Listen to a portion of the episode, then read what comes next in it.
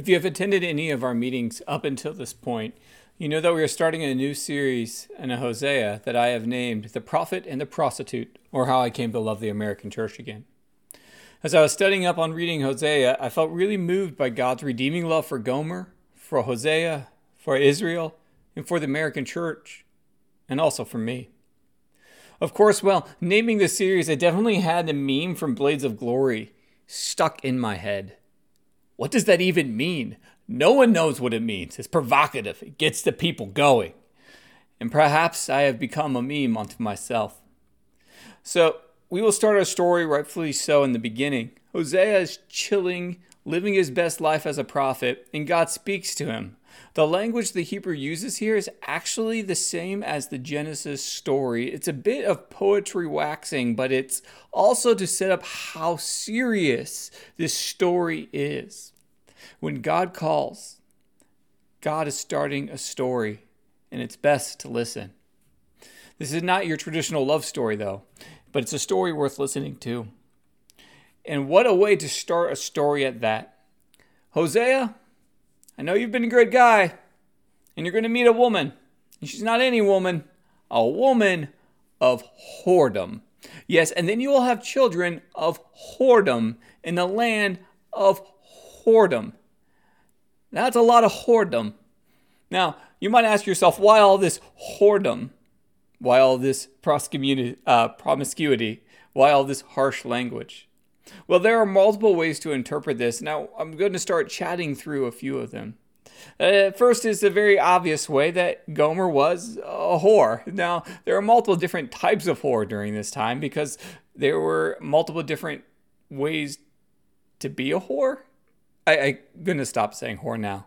Uh, okay, what one type was a temple prostitute. See, they would work at a temple and you would pay them to worship their different gods by having sex with them. Because the giving of pleasure and fertility was a mysterious act and kind of viewed as a way of worship.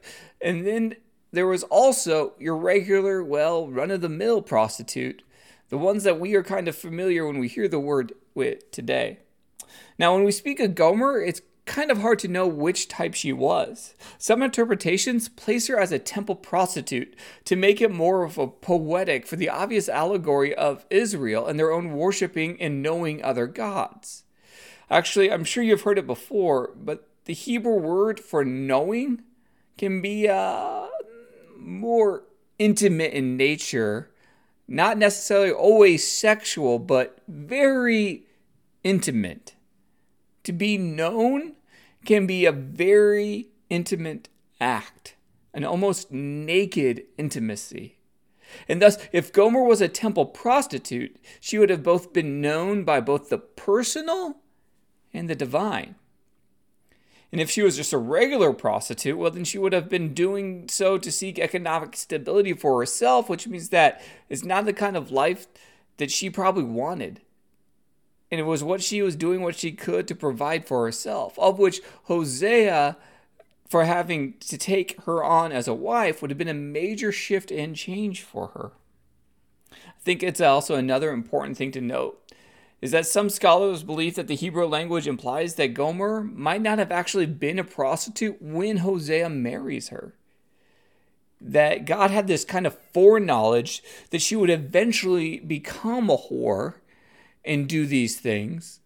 But God is telling Hosea to marry her anyways. There are some theological implications in this interpretation that I wanted to talk through.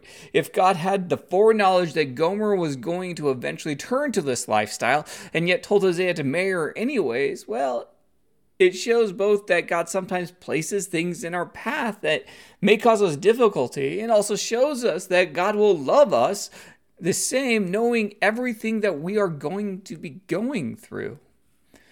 And that's an important thing for us to hear that God will love us regardless of where we have been and what we have known. And when I say known, I'm using that biblical sense. What we have known intimately, in our heart, in our mind, in our soul. God has loved us with that foreknowledge, with whatever we may known, know, and will know. God's love for us goes way beyond, and God is reaching down through Hosea to tell us a specific story of this love. Now, the obvious connection of this interpretation is that there is a relationship between Gomer and Israel. And this is an analogy that we can actually kind of zoom out from. If God told Hosea to marry Gomer despite the dif- knowing the difficulties of the relationship that were in front of it, well, then perhaps God loves Israel despite knowing the difficulties of the relationship that are going to happen. And well, then we can zoom out even further, saying that maybe God loves me knowing the difficulties of that relationship that are to come out of it. And God maybe loves the church knowing the difficulties that are come out of that relationship, and maybe God loves humanity, all of us, even knowing the difficulties that are to come out of that relationship. God's love surely has gone before us, before we even knew it, even in the midst of our dishonesty. God's love for us was there. And I want to take a quick second to be a bit of a Debbie Downer, but also a Rhonda realist. I was very proud of myself for making that name. There has been a problem inside of the American church where we tell spouses, mostly women, to stay in abusive relationships because we cite how God loves us in spite of our failures and our problems. This is a manipulation of understanding of God's love. God does not desire for us to stay in toxic relationships that are a harm to ourselves or harm to others. That is not what God's plan is. We are taking a story like Hosea with all of its different variables and imposing it into a contemporary position with, uh, while ignoring that this is a story of the divine, that being God, loving us. Yes, we are called to mimic God's love for, uh, for us towards each other. But our love is always limited to our finite experience, while God's love is infinite. Meaning, God's love is always pointed towards divine justice that may, uh, may span over our limited time here on earth. While our interpretations of love, or what could be love, is finite and limited. I'm going to say that again because I think it's a very important perspective to have on this situation.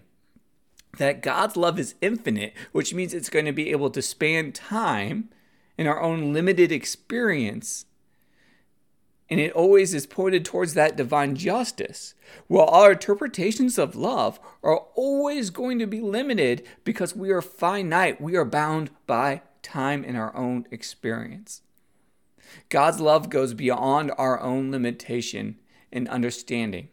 But that does not mean we get to decide how we will, quote, enact God's love, end quote. I feel really weird having to say that, but since this is an audio sermon and I you can't see me doing the air quotes, I don't know how else to put that tell you that I'm putting quotes around enacting God's love because I do think that was uh, something that we do is we quote enact God's love unquote in ways that aren't are limited because they're based off our view of justice or our limited finite time.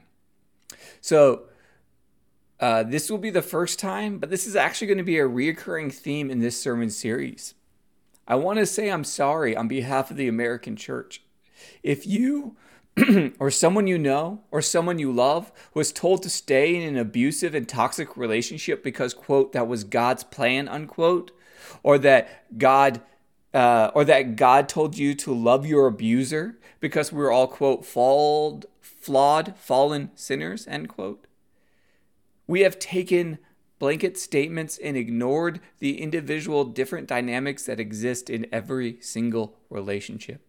We have taken a blanket interpretation and lost the forest for the trees. We took God's infinite love and interpreted it towards a finite, limited situation. I ask for your forgiveness of the American church for any pain that it may have caused you, someone you know, or someone you love. Okay. I want to take a deep breath that was heavy. But what is life without these heavy moments? We as a church are called to engage in these things, and if I do not speak up about them from the pulpit, when will we, when will we speak about the hidden sins inside the American church? Okay, so now we have covered Gomer. Part of this, the Gomer's part of the story. We will need to understand uh, the name of and her Hosea's a name of her and Hosea's children because each have a role to play in the overall understanding of God's redemptive love for Israel and for us in our church. Starting with the first son of Homer, that is now the celebrity name for Hosea and Gomer that I'm giving them, is Jezreel. Now, because uh, now beyond sounding like a sweet name, it actually wasn't. In fact, as you read the scripture this morning, the reasoning behind it is I will punish the house of Jehu for the blood of Jezreel, and I will destroy the kingdom of the house of Israel. We are expecting our, our second child, said Candace and I. And it seems that they put a lot, God puts a lot more thought into these names than my wife and I currently have. Jezreel, interpreted through the Hebrew, means he will scatter, similar to someone who scatters the chaff or discards of grain. It is the sorting of grain, the scattering of grain. Also, it's important to note how close Jezreel phonetically sounds like Israel. This is not an accident. God is being heavy handed in how Israel has been bathed in blood through the ascendancies of different kings of Israel. Look through 2 Kings 15. Right after the death of Jeroboam, which is the timeline that we set at the very beginning of this chapter when God is speaking, it is just constant assassination after assassination. Israel's desire for a ruling king and desiring for military might, this is why God says that he will break Israel's bow that will be broken in the valley, has caused there to be bloodshed after bloodshed. And God is saying that the first son will be named Jezreel as a sign of all of this desire to be in power, desire to be a military force, turning our eye to bloodshed as long as it's done in the uh, and done in a name that says our ends justify our means. Does this sound familiar at all? How has the American church been complacent in this?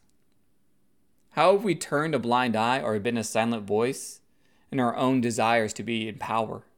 How have we turned a blind eye or been a silent voice in our own desires to use force to achieve our own goals? How have we turned a blind eye or have been a silent voice as blood was shed in the name of the church?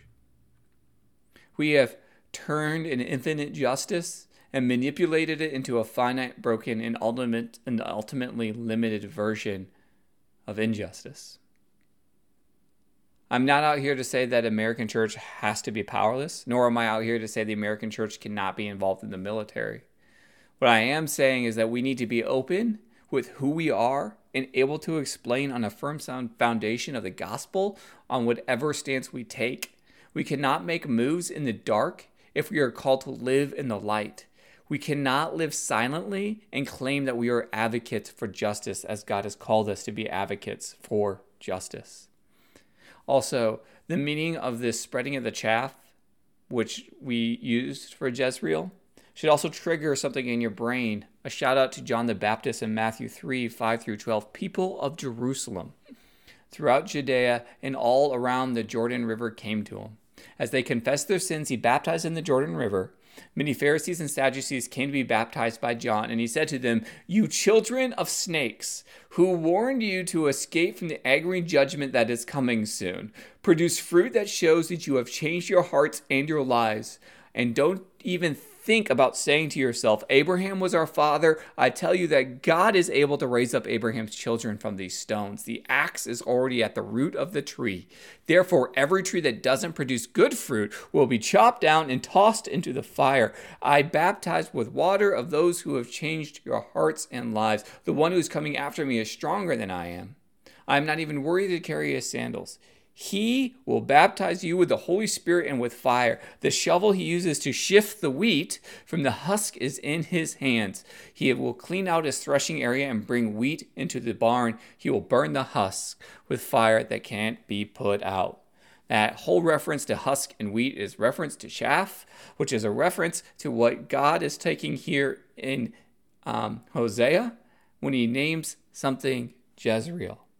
This is all connected. John the Baptist is actually moving a statement of his criticism of the Pharisees is rooted in this idea that starts here in Hosea with Jezreel and how God is judging them. Okay, back to Hosea. Homer, remember celebrity name, Gomer Hosea. I think I'm pretty funny. Are going to have a daughter and they name her Lo Ruhama, which actually is translated as to no compassion. Once again, Lord is going all out and naming these children. And actually, the Lord is getting a little bit more direct in this situation, where Lord, uh, when choosing the name, because Jezreel took a little bit of interpretation, uh, Lo Rahama does not. God seems to declare that he is done with the southern kingdom of Israel, which he refers to as Israel, and will show compassion to the northern kingdom of Israel, called Judah. God will have compassion on them and save them but makes the declaration that this salvation will not come by military might, but rather that God has another plan in which he plans to show compassion. I really wanted to hide that real highlight this real quick. God is highlighting that he believes the Eh, that God is highlighting that most people, his followers, believed the only way for northern and southern kingdoms of Israel were to be united would be by having a war, and then whoever won the war be the victor. And what God is saying is there are other ways to unite people beyond the use of force and submission. This is an important narrative to remember, especially when you hear a lot of people talking about Old Testament God versus this new, different New Testament God. In short, of in this, uh, as someone different from this New Testament God, in this short naming of Homer's daughter, God is revealing his character. It is not just a God of violence. He is saying there is unification that can happen without violence and military action. So, after Gomer was done nursing Lo Rahama, they also have a third and final son they name Lo Amin, which is interpreted as not my people. God once again does not pull the punch or leave anything up to interpretation. God is saying that you are not my people and I am not your God. I'm going to open up with a little Jerry interpretation here noting that I'm not a biblical scholar that has studied this depth, deeply, but when I was reading it, I felt this and it kind of come to my mind. When I'm reading this, I hear, You are not my people because you are not acting like my people. This is a, a blanket condemn, this is not a blanket condemnation of Israel, but rather speaking that their current actions do not reflect or align with who God is. God is kind of saying, it's pretty obvious to me that I'm not your God because look at how you're acting. You're not my people because you're not acting like my people. I wanted to bring this up because I also kind of believe that we tend to act like this sometimes. We interpret things as like this blank statement that's supposed to be implied indefinitely. We like to write people off saying that you are not my kin and you never will be. We make infinite decisions, even though, once again, we're finite, limited people. And then at the end of chapter one, it ends in a very interesting way. It seems that God is on a path of harshing Israel, but then all of a sudden, God brings down around redemption. God tells Hosea to remind Israel that God will reunite everyone and bring about justice, that justice ultimately belongs to the Lord, and that Jezreel will rejoice because God will bring about this justice. That God's promise to grow his people has not been forgotten, and that he's still watching over God's people. As I said this, the series of this uh, series title is "The Prophet and the Prostitute," or "How I Came to Love the American Church Again," because I see so many parallels in between what God is speaking out against Israel to how the American church is today. But even amidst condemnation for the actions of our past, both as individuals and as the American church, God still keeps his promise. God is still growing us, to watching over us, and his desires to unite us. God is still pushing us towards rejoicing in divine justice and not relying on our own limited versions of what justice is. God is still working on us because God is keeping God's promises. And I feel like one of the things that I was reading through Hosea was the line that I should too. I should commit to the American church in all of her flaws. I should commit to calling out our past, our own limited interpretations of false justice, our own desires for power and use of force. I should commit to these things because God is committed to do that for me and for her as the church as well. And if I'm called to know the church in this intimacy that God talks about, I must be I must commit to a level of trust and honesty that brings about that intimacy. Now, some of you may have recognized the title of this sermon from a lyric from a popular Christian artist and now critic of the church, Derek Webb. He, uh, quite, he caused quite a controversy when he released his solo album, breaking away from the band Caedmon's Call, called She Shall and Must Go Free. On that album, he had a song called Wedding Dress, where the chorus goes, Cause I am a whore, I do confess. I put you on like a wedding dress. I ran down the aisle, ran down the aisle. I'm a prodigal with no way home. I put you on like a ring of gold, and I run down the aisle. I run down the aisle. I will make reference to this album, She Shall and Must Go Free, multiple times throughout this series, so I recommend you become familiar with it. But I also wanted to highlight this song at the beginning. We, as the American church, sometimes take Christ's act of salvation for granted and just put him on whenever we want, like a wedding dress, and run down the aisle because we know that God will forgive us. And that is true. God will and does forgive us. But I do believe the same reason why Hosea is told to marry Gomer and be a prophet to Israel is to remind them we should not enter into these things lightly and carelessly. We should be intentional and committed. We should be ready for accountability and offer ourselves to criticism. We should try with all that we are to obey and listen and not to use a cheap version of grace. Also, hear me, I'm not trying to shame us into believing who God is, just as Hosea did not shame Gomer. Rather, I'm trying to appeal to a love so pure that even in the face of wrongdoing, there is no shame. I want to say that again because I think that this is also very, very important for us to hear. I'm trying to appeal to a love so pure or so divine that even in the face of wrongdoing, there is no shame. That even in the face of my wrongdoing, there is no shame because of how God loves me, how God loves you, how God loves us, and how God loves the church.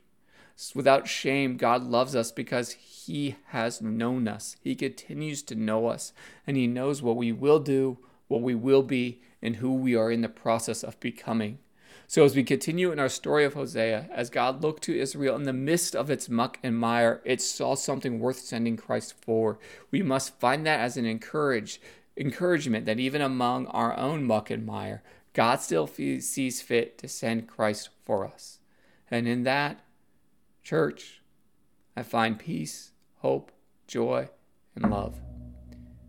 Be blessed, my friends. And please remember to wash your hands.